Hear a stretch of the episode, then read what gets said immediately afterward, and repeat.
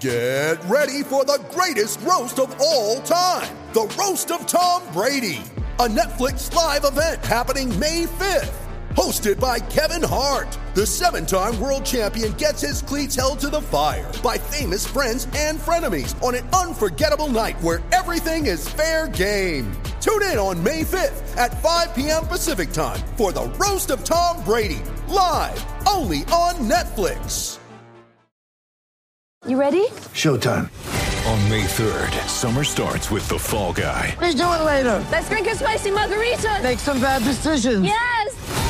Audiences are falling in love with the most entertaining film of the year. Fall guy. Fall guy. Fall guy. That's what the poster said. See Ryan Gosling and Emily Blunt in the movie critics say exists to make you happy. Trying to make it out? Nope. Because I don't either. It's not what I'm into right now. What are you into? Talking. Yeah. The Fall Guy. Only in theaters May 3rd. Rated PG-13. Coming to you from Classic City, the capital of the Bulldog Nation. It's time for another edition of the podcast designed for the most die-hard Georgia fans in the country. Here are your hosts, Tyler and Curtis. What's up, guys? Welcome back to another edition of the Glory UGA podcast. I'm your host, Tyler, and back with me today for a holiday edition of the Glory UGA mailbag is my longtime co host, Curtis.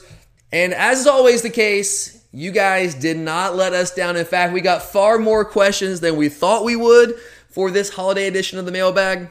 You guys might be busy with your families this holiday season, but clearly the Georgia Bulldogs are still very much on the forefront of your minds. So we got a ton of questions. So I'm saying that to say we are definitely not going to have time to be able to get to every single question that was sent in today. And I sincerely apologize for that. Today, we're going to focus on the team questions that were sent in. We're going to try our best to get to as many of the team specific questions that we can because I know like the Orange Bowl is about a, a week and a half away, guys. It's just over a week away and all eyes are heading towards the Orange Bowl. So we want to make sure we cover all the team stuff. We also get a lot of recruiting questions that came in, obviously with signing day just being last week, but we're going to hold those. I'm going to try my best. I can't make any promises here. I'm going to try to get back on here sometime later this week before the holidays, maybe early next week after after the holidays and do like a, a, recruiting specific mailbag episode. That hasn't been in our plans. That's not on our agenda, on our calendar here. We have it all planned out, but I'm to try to sneak one in there for you guys. And we got a bunch of recruiting questions, but we just got so many of them. We're to try to break it up and focus on the team stuff today. And hopefully I'll be able to, to sneak away sometime over the next couple of days and do a, a recruiting mailbag episode as well. Because I know there was, there was a lot of interest coming out of the uh, the early signing period, but we still have time to answer those questions. Even, even if I can't get to them this week, we have the next couple months heading into the the late signing period that we'll definitely be able to touch on those as well. So just to put that out there, guys, if we don't get to your question, I am very, very sorry. I promise you, we're not trying to play favorites. We're just trying to get to as many of them as we possibly can, and we're gonna do the team centric stuff today.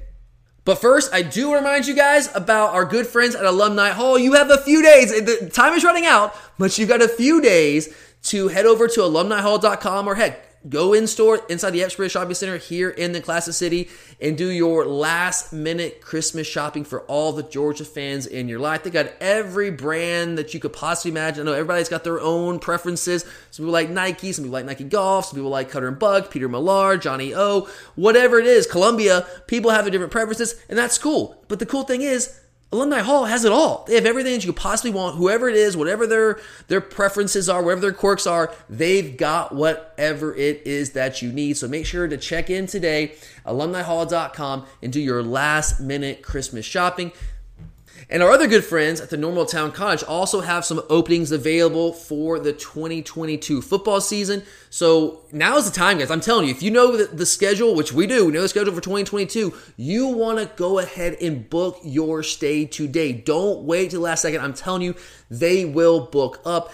And as an Athens guy myself, an Athens local here, Normaltown is the place to be in Athens. It, it's just facts. It's the way it is. I've lived in Normaltown for many years myself, so maybe I'm biased, whatever. But for my money, it's the best part of Athens. You've got awesome, very cool, unique bars and restaurants just a short walk away. Downtown's just down the road. Beautiful tree lined streets, free parking on those tree lined streets, and the normal town Cottage itself just can't be beat. There's no hotel that can even touch it. It gives you all the comforts of home in a way the hotel never ever could dream of doing. It's safe, it's comfortable, it's convenient. You have an awesome host that's there to help you anytime you need it. So take my word for it, guys. Book your next day in Athens at the Normal Town Cottage today. You can check them out on Instagram. Just check, just type in Normal Town Cottage. You can find them on Airbnb. You can click the link that's pinned to our Twitter profile and do yourself a favor and book your next stay in Athens at the Normal Town Cottage. But all right, Curtis, we've got a lot of great questions to get today, and we want to give as many of them as we can their just due. So let's go ahead, let's dive right in here, man. And with the Orange Bowl now just a little over a week away, don't look now, guys, just down the road. We're going to kick things off right there. And Curtis, uh, we got a big picture question here. We always like to start these mailbag episodes off with these big picture ideas, these big picture questions. And Drew is helping us out today. Drew asks, can you give us an idea of how Georgia matches up with Michigan compared to how we matched up with Alabama a couple of weeks ago? So, Curtis, do you like this matchup better? If so, why? Um, yeah, I'm going to start right there, and I do like this matchup better. Um, and the number one reason is just because of their offensive identity. Um, Alabama was is one of those rare teams that can stretch you um, vertically and that's just not Michigan's game. Now Michigan can't hit you in the play action pass, but their receivers aren't to the Alabama level. Um, to the type that can really stress our defensive backfield, which right now is our biggest liability of the entire defense. I mean, I know they're not terrible, but of the defense as a whole, that's the biggest liability. And because, and more importantly, their strength is our strength. Um, it's going to be, you know, strength against strength, especially against their offense because the fact of the matter is their um, biggest thing is running the ball and that's where our biggest strength is is stopping the run and trying to force you to throw the ball to beat us um, so that right there especially i think that's the biggest difference b- between what we saw against alabama and what we'll see against michigan yeah. I 100% agree with you here, man. This is certainly a better matchup for us. Now, I, I do want to pause here, make sure everyone out there is hearing me. Just because we're saying it's a better matchup for us does not mean that we are not capable of losing this football game. All right. Michigan is very, very good. They are a very good football team. They deserve to be here. This is not like, like, Curtis, you know, Notre Dame the past couple years, maybe not so much last year. They did beat Clemson in the regular season, but let's go back to Notre Dame the first time they got in a couple years ago. Like that Notre Dame team, I didn't think they deserved to be in. I didn't think they were one of the four best teams in the country, but they got in, and, and we knew when they got in, they had no chance of winning, right? Yeah they were going to lose. Michigan, I don't know about you. I don't want to put words in your mouth, but do you do you feel the same way about about Michigan, or do you think this is a team that's a, a, a notch above maybe that kind of Notre Dame team that actually has a chance to win once they get in here? Oh, I think they definitely do, and I think that's because their defense is a strength for them, um, and that's why I would say they're not they're the plays before or you know the Notre Dames of the past and things like that. They are completely outmatched, and that's not the case with Michigan. Yeah, some of those Oklahoma teams, not the Oklahoma team that we played, but some of some of those years Oklahoma got in. You're like, yeah, okay, they got in, they won the Big Twelve, but they're not going to win anything. You can say about Notre Dame and with with Michigan. I don't feel that way. Michigan is absolutely capable, not just of beating us. I think Michigan is capable of winning this whole thing if a couple bounces go their way. Do I think they're the best team in the country? No, I do not. But that doesn't necessarily mean you're going to win the whole thing. That's that's not how it always works out. It's not always the best team that wins. We'd like to think it is, but that's not always how it works out. Things you know, there's matchups and there's turnovers, there's mistakes here and there, and things happen. But this Michigan team is very good. However, I do think that we match up far better with Michigan than we do with Alabama. And Curtis, that should not be news to our listeners. You and I have been talking about this for a while. I was talking all during the season when we get these questions looking forward to college football playoff, like which is the one team that you don't want to play? My answer is always Ohio State. I don't want to play Ohio State, not because I think Ohio State's one of the best, was the best team in the country. I still think they're probably one of the five to six best teams in the country, even with that defense. But that matchup was tough for us, the way they were able to challenge you vertically through the air. And this, that's the same way I felt about Bama. That's why I told you guys going into the SEC championship game, Alabama would be the toughest game that we would play all season long because the matchup was just tougher. It did not suit us. Kurt, everything you said was, was exactly right. Our secondary, it might, you know, relative to the rest of the country, I don't know if it's fair to call it a weakness, but you know, relative to who we are, it is probably the weakness of our entire team. It is if there's a liability in our team, that is it. And Alabama was equipped to exploit that. Ohio State, I always I've always felt like was like would be equipped to to exploit that. Michigan, I don't feel the same way. And I'm not saying they can't hurt us the year. They can. They have some good players out there. You mentioned play action cards. That's really what they do. They build this entire game, their game plan offensively around establishing the run. They're 60 plus percent run in their run pass splits, and they want to hit some vertical shots off that play action. Very, very similar to us. So one of the things I've talked about earlier this week, there's a lot of similarities between this Michigan team and this Georgia football team. And you, I love what you said there, Curtis. It's strength versus strength. Michigan's running a game, although they can hit some things on play action, versus our rush defense. And here's the thing. I just think we are better. We're more talented. Now we'll kind of flesh that out as we get through the episode here. We got a couple questions that kind of lead us in that direction. We'll talk more about this next week, the preview episode. But yeah, I think it's gonna be strength for strength. And there's a lot of similarities here. I just happen to think we are the better, more talented team. That doesn't always mean you're gonna win. The more talented team does not always win. But I like the matchup going into this Orange Bowl game against Michigan. I really do. And we'll talk more about that later on this episode and heading into next week as well. All right, Curtis, another question here about this matchup with Michigan. This is from Darren. I, I'm I, I totally get where Darren's coming from here, Curtis. Darren says, I've been scrolling through Twitter and all I've seen is Georgia Bama questions talking about the rematch. It feels like a huge majority of the fan base and the media doesn't even bring up Michigan. Please tell me the team is laser focused on Michigan. We can't allow Bama to beat us twice. Curtis, I, will just ask you here, man. Like, do you get this, the same vibe that Darren's getting that there's more attention on a potential rematch with Bama than there is on Michigan right now? I mean, I think in the media, yes, but I don't think inside Butts-Mehre. And the reason I definitely think that is because the defense was so embarrassed um, that last game that they're just really hungry to get out there and you know prove everyone wrong because you heard the overrated chance and things like that. So I think maybe some of the outside noise, but especially with students going home for finals and where it's really just a football team in Athens right now, I don't think there's much of um, overlooking. Yeah, look, I, I am not inside Butts-Mehre. I, I couldn't tell you like directly firsthand knowledge. I don't know that, but I can tell you from people that I do know that are closer to the program than I am this team is locked in. They are locked in, uh, as Darren says, laser focused on Michigan, and that's really what matters. Like, I, I, guess what the fans say and do matters to like some degree because it can like build toxicity in the fan base. The negativity can, I guess, can seep into the team in some way, shape, or form. I think that's possible. But really, what it comes down to, what matters is where is this team's collective head right now? And what I've been told, again, I don't have like firsthand knowledge here. What I've been told is that this team is locked in, especially defensively. We are eager to get back at it. Um, and hopefully that is the case. I want to believe that. And I do believe that's probably the case. I think you're right, Curtis. The the, the Georgia Bama rematch, potential rematch thing, that is more of a media thing. Um, now, certainly there are people in the Georgia fan base that are are, are pumping that, especially the you, you you have the vocal. I, I, I would say it's a minority, Curtis, right? Like a vocal minority on social media that's always you know pumping up like this potential rematch and what could happen there and I, I, think that's probably true. The media, I mean, the storyline is just better. The potential Georgia Bama rematch is a sexier storyline for the media to push than like Georgia versus Michigan, which I think is a sexy matchup in its own. I mean, it's two big time programs. But I, I do think maybe in the wider sense, there's more focus there. But when it comes down to it, the team is what matters. And everything I've been told is that the team is uh, is as Darren said, laser focused on the Orange Bowl and the Michigan Wolverines right now. And I certainly hope that's the case. I guess we'll find out, man. We got about a week or so. I guess we'll find out here pretty quickly.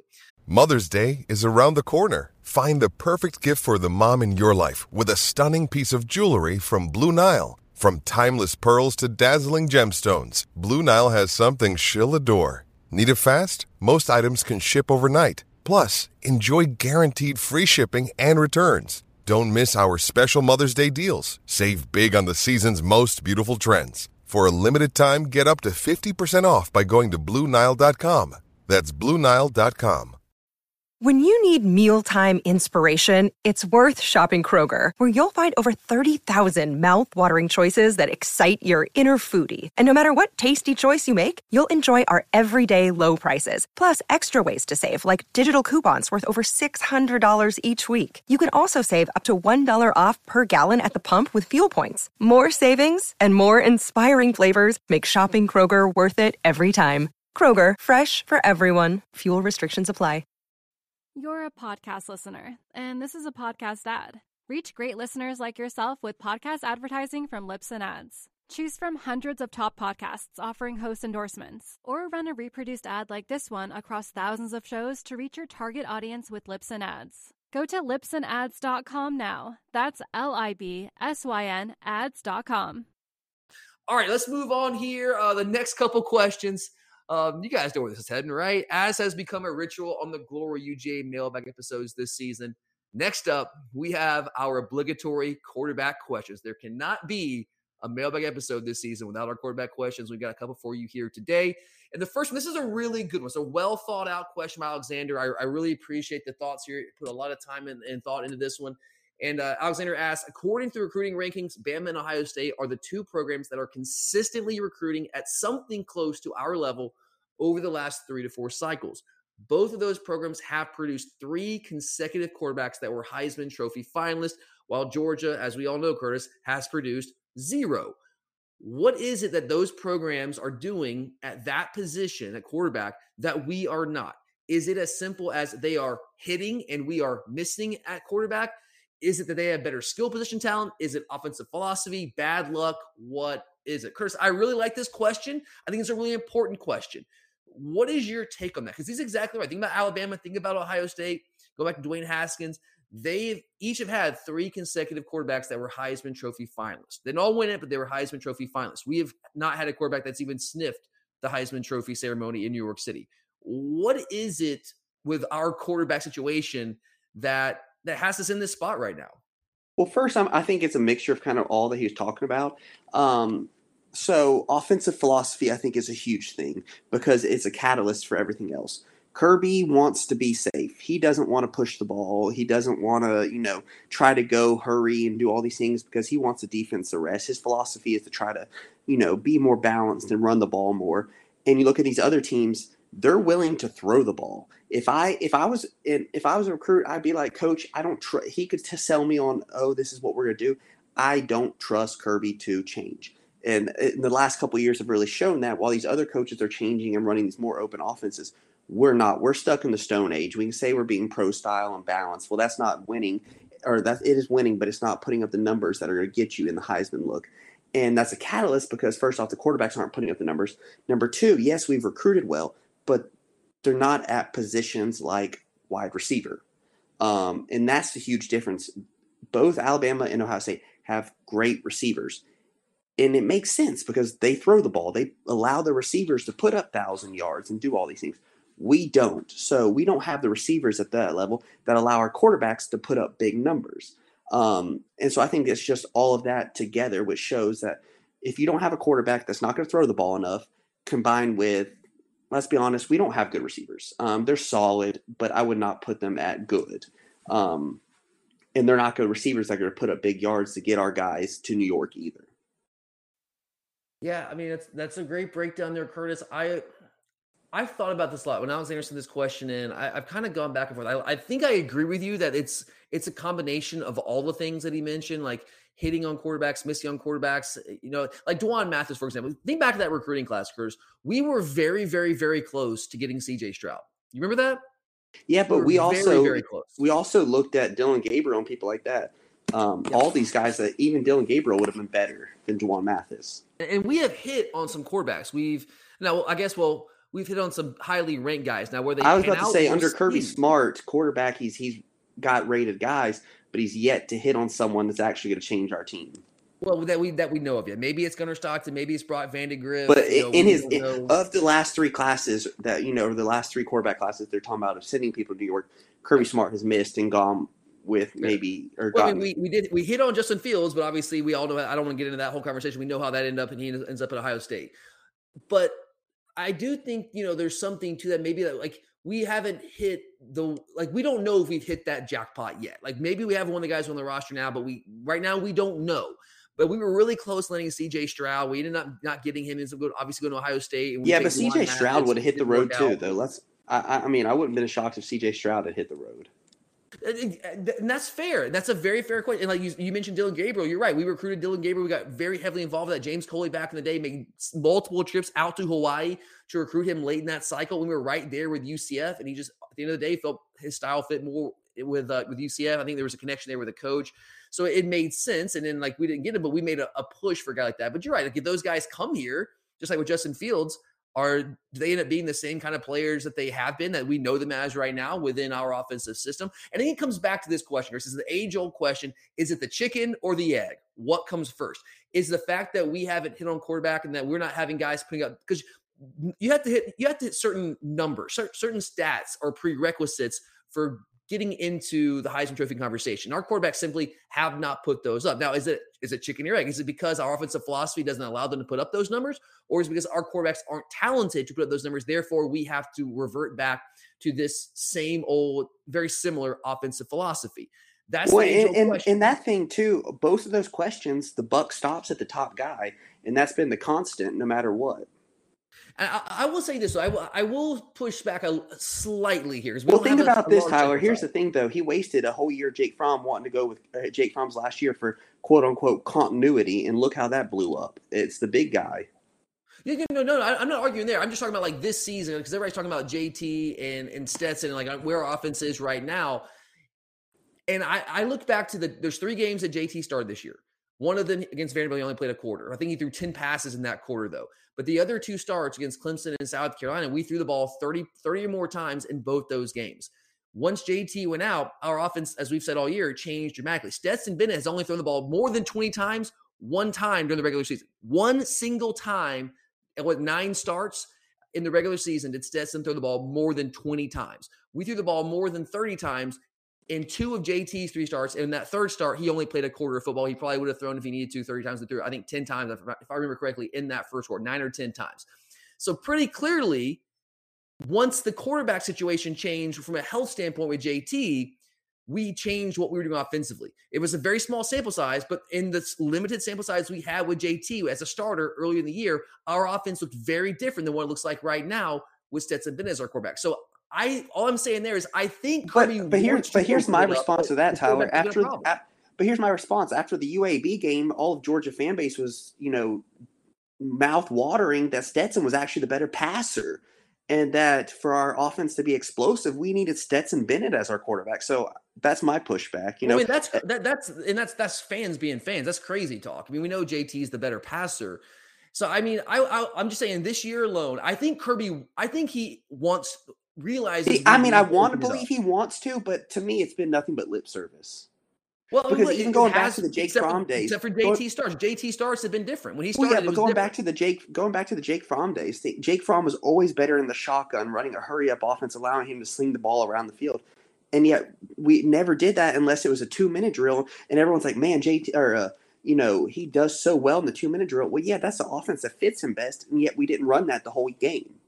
Yeah, I can't defend what he's done in, in previous years. So we stuck with that system, that style of offense, way too long. It's a, it's it's borderline. It is not borderline. It is. It's indefensible for those years. I mean, that was wrong. But I, I'm saying this year, I think Kirby has had a realization. I think he realized we need to open up the offense, and we and I think we saw that when JT was healthy in the starter early in the year. When he went out, then we had Stetson Bennett, and Kirby realizes he can't do the things JT does. So we let's go back to our old comfort zone and do what we always were doing because that's what Stetson is. Stetson's another f- version of Jake Fromm, I guess. And now you can crit- I would criticize him for saying you stuck with Stetson for as long as you did because when JT comes back healthy, then you can go back to that offense that you were trying to run at the beginning of the year, but you chose not to do that. That's on Kirby. 100% that's on Kirby. But I do think he realizes that we need to open it up. He just got in a situation early this year where the guy he was trying to do that with got hurt, and then we go down the road with Stetson. We're winning, and he doesn't want to make the move, and that's a whole different conversation. I would criticize him for that. I think it's fair to criticize him for that. Well, and I think, But and I think not only did he, I think not only did he screw it this year though by not making that change like you're talking about going back to hey when he was healthy. I think in the next couple quarterbacks, I'd be shocked if we ever sent someone to New York because the fact is he's now set us behind in wide receiver recruiting. So it's I don't see anyone going to New York because we're still not getting the explosive playmakers on the edge to get us there. Chicken, chicken versus the egg. I, you're exactly right. Comes back to it. like we. It's it's a combination of all these things. We don't have the playmakers that wide. I, I think we have good wide receivers. We do not have elite wide receivers right now. Like eh, we have a Yeah, good. if, if all if, if all these quarterbacks that are going to New York, they all have elite receivers. Yes. We don't even have anyone that's sniffing elite right now. Well, I mean, George is the closest to if he's healthy, but George obviously hasn't been around all year, and we don't know what what percentage of George we're seeing right now. But like, we look, we don't like Ohio State. Are you kidding me? Garrett Wilson, Chris Olave, Jaxon Smith-Njigba. You, I mean, we know what Alabama's done for. I mean, what it seems like since Nick Saban's been there, basically since Julio Jones, what they've had a receiver. We have, I guess, we had AJ Green way back in the day. Who have we had since then? I mean, George Pickens in spurts. But even George has never been consistently elite. Like his production's been good at times, but never been cons- never at that level. Those guys that I just mentioned. Well, just So like that's Mecole, certainly part of Nick it as Cole's well. probably our biggest receiver that's in the league right now. And let's be honest, he's only there because of his speed. Yeah, I mean, I, I yeah, I know. And, and Miko was never like, and I guess you can say, well, eh, it- Miko was a victim of our offense, and that we didn't open up. Yeah, maybe to a degree. I think that's probably fair. But you know, Miko played DB his first year to learn how to play that position at Georgia, and I I think we could certainly could have used Miko more. Um, but you're you're right there, Curtis. So I don't know, man. I really think it's all, all a combination of all these things, chicken versus egg. I do think in the past Kirby has was way too slow to make the change and realization that we need to be more explosive and open things up more offensively. I think he realizes that now. I think he's had that epiphany. And then he was kind of just weighed down with, with J, when JT got hurt this year, and Stetson was the guy. And then he well, and that's the thing though. The epiphany, the epiphany came too late because then when he wanted to make the change, you didn't have what you needed to make that change. Yes, I, I agree. It came too late, and that you're right. That is that is on Kirby. But I mean, I, and I'm looking at just this year. I think he was trying to. I, I really truly believe that he was trying. But here's the thing: even if JT's fully healthy, I don't even know if we have the receivers to get him to New York. Here's the thing: like you oh, still, oh, New York, probably not.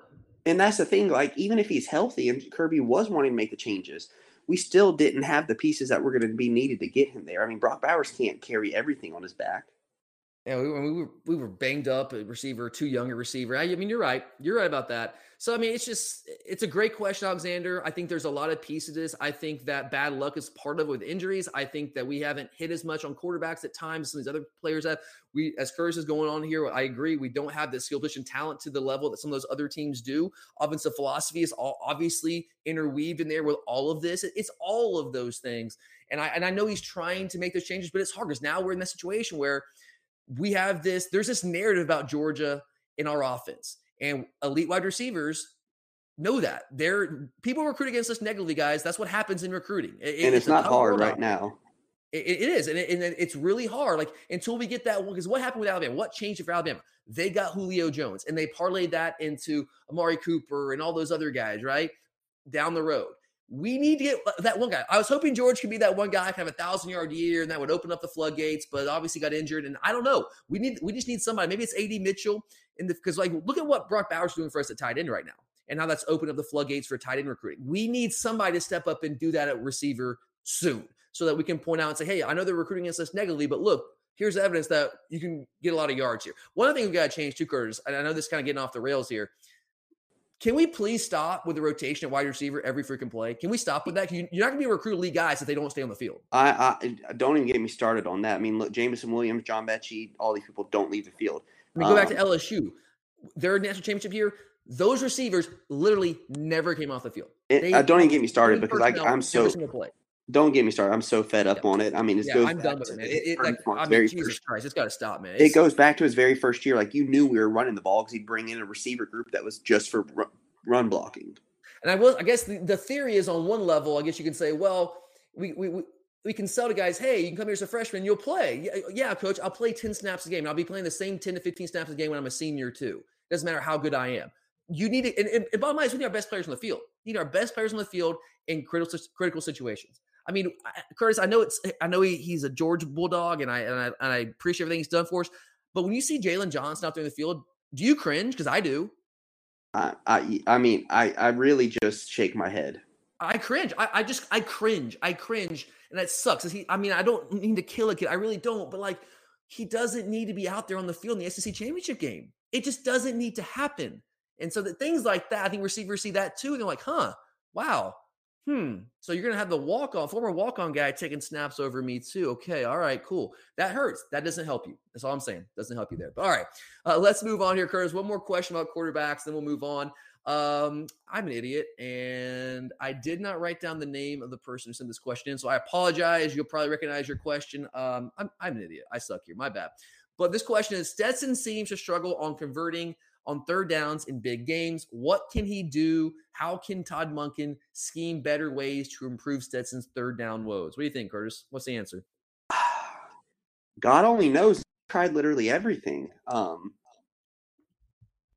uh, to be honest, it's hard to tell because he, he's just so bad on third downs. Like pretty much, if it's more than a third and five, I'm like, all right, Jake Camarda, get ready to come in and punt because I have zero. Yeah. This, this question's from Ben, by the way. I want to give Ben a shout out here. There you go. It's from Ben. Yeah, I mean, it's a great question, and realistically, I can't think of anything because I feel like throughout this whole year, Todd Monken has literally tried everything of getting him out of the pocket, running some screens, um, trying to get the ball to the running backs, receivers. It, it, it does. It just it's literally just been a continuous failure. Yeah, well, I think the answer here, to me, it's pretty simple. We just have to stay out of third and long, obvious passing situations. Easier said than done. Everybody wants to do that. But Stetson and I, we've said it many, many times in the show. Our drop back pass game is essentially non existent with Stetson. You saw it in the SEC, SEC championship game when we had to come back from behind like, like we were, and we tried to mount that comeback. Yeah, Stetson did some okay things at times, you know, in, in those situations, made some nice passes, but he also made uh, a decision that absolutely ruined any chance we possibly had. It, it was a death blow. And the drop, drop back pass game is not what Stetson is built to do. We simply cannot put him in situations. And Kirby mentioned this. He basically said it without saying it in the post game press conference after the SEC title game. It's like, we got to help Stetson now. We can't put him in those third one situations. It's like, yeah, you're basically saying that your quarterback can't can't convert in those situations. And he can't say that, but that's what he's saying because he's not built to do that. That's just simply not Stetson's game. And we, t- so what do you do with that? Well, you've got to figure out on first, you got to be really good on first and second down. You have to be really efficient on first and second down to stay out of those third and long situations. Because when you do, you're right, Curtis. When you get third long, the vast majority of the time, it's Jake Camarda time. Come on out, put the football away, and, and see what happens from there. So I, I think how do you improve his third down woes? You just go back to the drawing board and you try to be more efficient on first and second down. I think one of the problems that we got into in the Alabama game was that we got behind and we abandoned the run game. I will say that. And I get it to a degree. And Alabama's also really good against the run. And I've said all year I don't think our offensive line is like an, an, a will imposing offensive line. I don't think we're that good up front. I don't think we're that physical, that physically dominant. So against a really good rush defense like Bama, we kind of just gave up on the run. And therefore, we're just throwing the ball almost seemingly every down. And you get in those third down situations. And therefore, your third down numbers are very, very bad. When we can run the football and we can stay ahead of the chains, our third down numbers are really good. They're up there with almost anyone. But uh, and, and, my biggest thing is you're talking about the running game. If you notice, every t- game that Stetson is, it's hard, harsh to shit. It's harsh to say, but realistically, when he's been bad, has been against every good team we've played, and that's because you can't run the ball consistently against every yeah, good team. So you, are, team. you are going to get some of these longer third downs. Yep. Absolutely. And that is a problem. That is a problem. So that we got to go back to the drawing board. And if we can't run the ball consistently, with this offensive line against those better teams, those really good defense that we're going to have to beat to win the national championship, then we got to figure out a way to work the short pass game, the intermediate passing game, the quick passing game, RPO game, what quarterback run game. That's kind of why I've been talking about quarterback run game for a while. Whatever it takes to be efficient on first and second down, because we simply we cannot win football games if we're consistently in third and long. Very few teams can, um, and that's certainly the case for us. That's just not what Stetson's equipped to do. He's just not built to do that. Stetson can do some good things. Stetson has some strengths that, that we can build off of. We tried to build up all, all year, but mm-hmm. third and long, true drop back pass game, that ain't it, man. That ain't it. And we're not going to win games if we're consistently in those situations against really good teams, as we saw, case in point, against Alabama a couple weeks ago. Uh, all right, let's move off the quarterback conversation here. I know that's that's a lot of quarterback talk, and let's uh, let's talk about the receiver position specifically. George Pickens got a couple questions about George here, Curtis. Uh, our good friend Cliff, thanks for the question. Cliff asked, um, I felt like earlier this year that if George Pickens came back at anything close to his former self, the dogs would win the whole thing. Is there merit to how much of a difference he can still make as far as being that key difference maker in the Coswell playoff? Kurt, what do you think there? Um, honestly, I want to say yes, but you kind of mentioned it earlier, and it, it's the fact is he's not going to get enough targets. Even if we wanted to play him enough, I don't believe he'd be out there enough. Um, the way we rotate way too much, and the fact is, go, I don't trust him to going forward to only stick with the guys that can be, make changes. Um, so I just don't know if he would get enough targets or big time targets to really change games and be that difference maker. I mean, I know he was on a pitch count realistically in the SEC championship game, um, but he hits that big play and then he's not targeted again until like a, mm-hmm. for, a first down little slant that was never going to do anything. Yeah, and uh, I don't know if you got got a chance to catch Kirby's uh, press conference. Well, I think it was yesterday afternoon, but he was obviously asked about George and his health, and, when, and basically what he said was like, "Yeah, you know, he's getting, he's not back where he was. He's he's still coming back from the injury, but you know, it's not just that. It's that he's got, you know, he's got to go back and learn the splits and the checks and all those things. When you haven't done it for as long as he has or hasn't done it, it's hard to get back in the swing of those things. And so to me, that's just a signal. Is like, well, don't don't get your hopes up, guys. I mean, when Kirby says things like that, don't get your hopes up. Um, we'll see. As, as, you said, Curtis, like you know, we just talked about, we rotate so much receiver anyway, and the fact that he's Kirby, as Kirby saying, he's not 100 percent healthy and still come, trying to fit, get back in the swing of things offensively, just knock that rust off. I was hope I'm I I guess I'm still kind of hopeful that with this month to get ready for the Orange Bowl, maybe we'll see more of him. And if he's closer to 100 percent healthy, which I think he'll be closer, obviously, he can be the difference maker. But I just I don't know where I should put my expectations there. Honestly, we just we've seen it so many times, right, Curtis, that I don't really have expectations right now when it comes to that kind of thing. I just I just don't. I want to be wrong here. I want I hope to God that George comes out there and just sets the world on fire and he's the George of old. And he goes, like, remember the Sugar Bowl a couple years ago against Baylor, Curtis? Oh yeah. I hope we have. A, I hope he has a performance like that, man. A performance for the ages for us. I just, uh, I would caution you guys: don't get your hopes up too much. I know that sounds like a Debbie Downer here. I don't mean to be that. I really don't.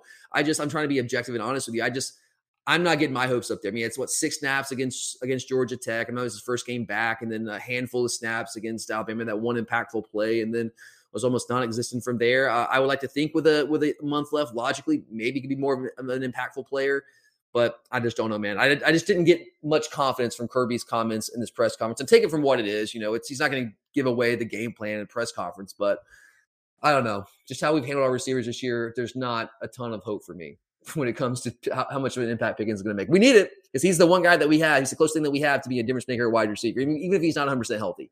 But I don't know. We'll see how that works out. You're a podcast listener, and this is a podcast ad. Reach great listeners like yourself with podcast advertising from Libsyn Ads. Choose from hundreds of top podcasts offering host endorsements, or run a reproduced ad like this one across thousands of shows to reach your target audience with Libsyn Ads. Go to libsynads.com now. That's L I B S Y N ads.com. You're a podcast listener, and this is a podcast ad. Reach great listeners like yourself with podcast advertising from Libsyn Ads. Choose from hundreds of top podcasts offering host endorsements, or run a reproduced ad like this one across thousands of shows to reach your target audience with Libsyn Ads. Go to libsynads.com now. That's L I B S Y N ads.com. But next up question, let's look forward to, uh, to, to next year, Curtis. 2022, we had two people that basically the same question. John and CLL115 essentially both asked this Is it possible that George Pickens signing an NIL deal with Tom Brady this late into the season is an indicator that he comes back in 2022. Kurt, did you read anything into that? I mean, it could, but if I were him, why come back unless we're going to change our offensive scheme? I'm I know it sounds terrible. I'm trashing it, but the fact is, like, if you're wanting to come back for a money year, right now our program is not the the place for that to happen. I, I hate even putting this out there in the universe, but what about the possibility he comes back and it's somewhere other than Georgia? I would not blame the kid. I would be disappointed and hate it for us, but could you blame him? Absolutely not.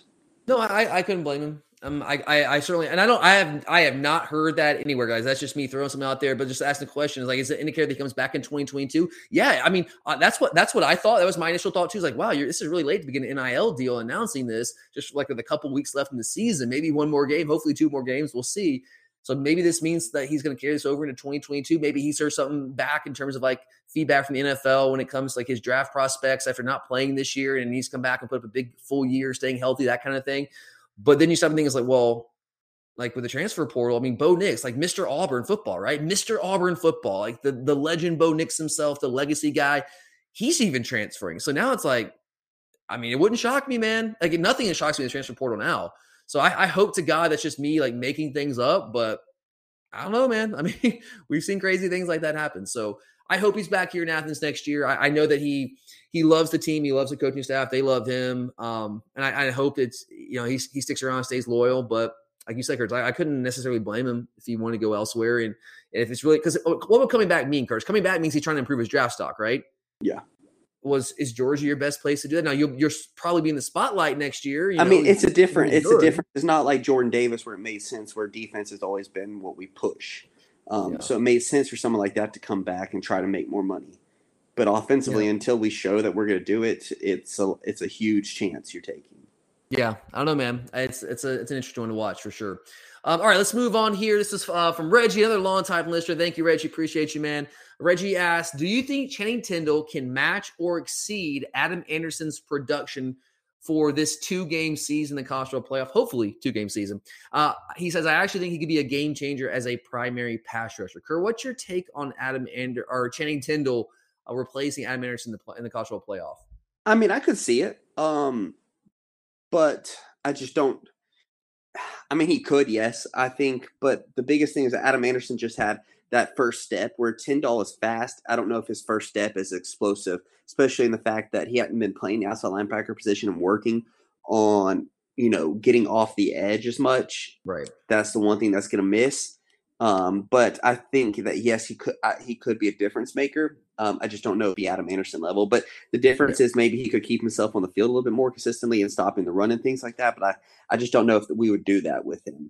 I mean, I think we're going to try to use him in that role. It's a little bit different. It's not the same Adam Anderson role, coach. Because you're exactly right. He's an inside linebacker. He's not an outside linebacker. Yes, over the you know, the, the bowl practice, we get 15 bowl practices. Can he work it outside linebacker some and work on some of those pass rush moves? Sure, but come on. Like, it's not like he's going to be the same kind of pass rusher Adam Anderson was, like in the same vein. Tindall's a very good pass rusher because he's shot out of a cannon. He, I think he does have elite first step quickness, and he he uses his speed to basically just speed rush.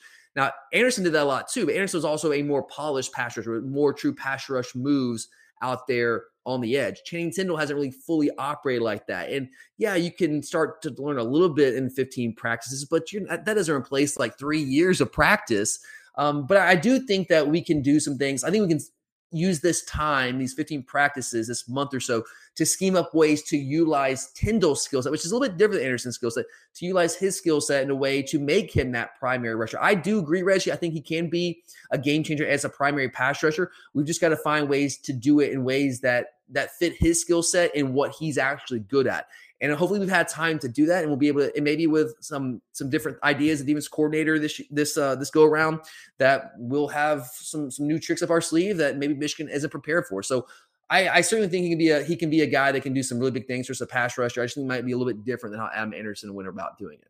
Um, all right, Curtis, I love this next question, so I'm going to run to this one here real quick. I was hoping we have time to get to this one. This is from Nick. It's a great question, Nick. He asks, "What is one stat that makes you feel good about the game against Michigan, and what is one stat that makes you the most nervous?" So, Curtis, um, is there anything that stands out to you when you're looking at the numbers there? Um, that makes me feel good. I'm going to go. My biggest thing is Michigan's they're ranked really low in long scrimmage plays. Um, of 10 plus yard plays, they've only had 173 on the year, which is 68, and we are second in the nation, only giving up 109. Um. So I think that's the one thing that's in our favor. And it's a really weird split with him, Curtis. You're exactly right. Like when 10 and 20 plus yard plays, they are not high up there nationally, but very, but oddly, they're like number one in the country when it comes to plays of 50 or more yards. It's so weird. Like what that tells me is they're not they're not like consistently explosive, but every now and then they'll hit those like big giant chunk plays. It's really, really weird. But you're right, Curtis. 10, 20 yard plays. We are as good as anybody in the country in limiting those plays. And Michigan has not been very, very good at all all season hitting those plays. I like that one a lot. Is there anything that makes you nervous statistically? Um, yeah. So nervous wise, I'm gonna go to their defense, and it is going to be the um Hold on, I just had it. Oh, something we've already talked about, but Michigan's opponent's third down conversion. We're only about 31st in the nation at about 44%, and they're 13th in the nation, only giving up 32% of their third down conversions. And we've already talked about how bad we are on third down. Yeah, it's a big number, especially when we get in those third and long situations. That's a really good number. That, that is especially when you have their their two rushers on the edge. They're we're in trouble. It, it, it's certainly concerning, man. So I, I, go back to what we were saying earlier. First and second down is critical in every game, but especially a game like this where they have these two elite pass rushers off the edge. We're not good in their long situations. Stetson's not built for that. And oh, by the way, Curse, I don't know if you saw this. Um, it just kind of came over as I'm uh, recording this episode. JT apparently has COVID. So, yeah, I did see that. So there's that, guys. Breaking news here on the podcast. I'm sure. So don't expect a change to death. Even if there was no change before, there sure is not going to be one now. Yeah, yeah. So I mean, I knew he was he was getting some first team reps more than he had been, but that probably puts the nail in that coffin. So there's that. Um, so yeah, that's uh, that's a good one there, Chris. All right, so I've got a couple here, and look, I'm not going to read out read out all these numbers. Um, if you listen to the the Scout and the Enemy episode earlier in the week, I laid out like all these numbers offensively, defensively, comparing, and basically laying out how similar these two teams were. Um, so if you haven't, if you want to hear those, if you're interested in that, go check out that episode from earlier in the week. I don't want to bore people who've already heard that and we got a bunch of crazy numbers. I know it, it gets tiresome at times. But let me just recap basically what what I was able to put together. So there's a lot of similarities between these two teams, especially how we're built offensively, personnel wise, philosophically, all those things. There's a lot of similarities, but we are just better almost all the way around than Michigan. Like just let me read off a couple things. We're more efficient offensively. We score more points. We're slightly more efficient in the run game. We are significantly more efficient, explosive in the pass game. We are more balanced. There's there's 60% plus run. We're only like 58% close, but we're more balanced. We give up fewer yards defensively. We're more efficient on defense. We give up fewer points on defense. We are 40 yards per game better against the run than Michigan is. We give up half a yard less per pass attempt. We pressure the quarterback better, which I, I, I know might shock people, but statistically, we pressure the quarterback better with our sack percentage. We create more negative plays on defense. And here's the thing we are plus 30 points per game uh, on the year versus our opponents, plus 2,500 yards in our total yards differential. Michigan's only, tw- they're not only, they're still really good. They're plus 21.6 points per game against their opponents. They're plus 1750. And all those numbers coming against a very comparable strength of schedule. Uh, uh, Sagarin has us at 33 and number 32, respectively, in strength of schedule. ESPN has our strength of record number three and Michigan number two. So very comparable schedules in terms of the strength of schedule, strength of record, and we're just pretty much better across the board in most major statistical categories. So there's that. But if I'm t- trying to pinpoint a couple here, my the the stat I feel best about is this sack percentage. My impression of Michigan coming into this, getting ready for this Orange Bowl, is that they were hell on wheels getting after the quarterback. I think that's the national perception as well. And don't get me wrong, they are very good. They have two elite pass rushers, Aidan Hutchinson and David Ojabo. Those dudes are elite, but basically all their pass rush comes from those two guys. It's not spread around. It's those two dudes. But as good as those guys have been in rushing the passer, we've been better. They're 47th nationally in sack percentage, 7.42%. We are 16th nationally, 9.18%. And we've also been better over, the past three games. So it's not a situation where Michigan's getting better and we're getting worse. Over the past three games, our sack percentage has been 7.76, Michigan 5.51. So to me, like Michigan, you mentioned it, Chris, I, I agree with you. Their pass rush scares me. But if that's the case, our pass rush should scare them because we had all throughout the season, we have been more consistent and more efficient pressuring the quarterback and sacking the quarterback than Michigan has. So there's that. It makes you feel good because that's supposed to be one thing that they that they have over us, but statistically, not exactly the case.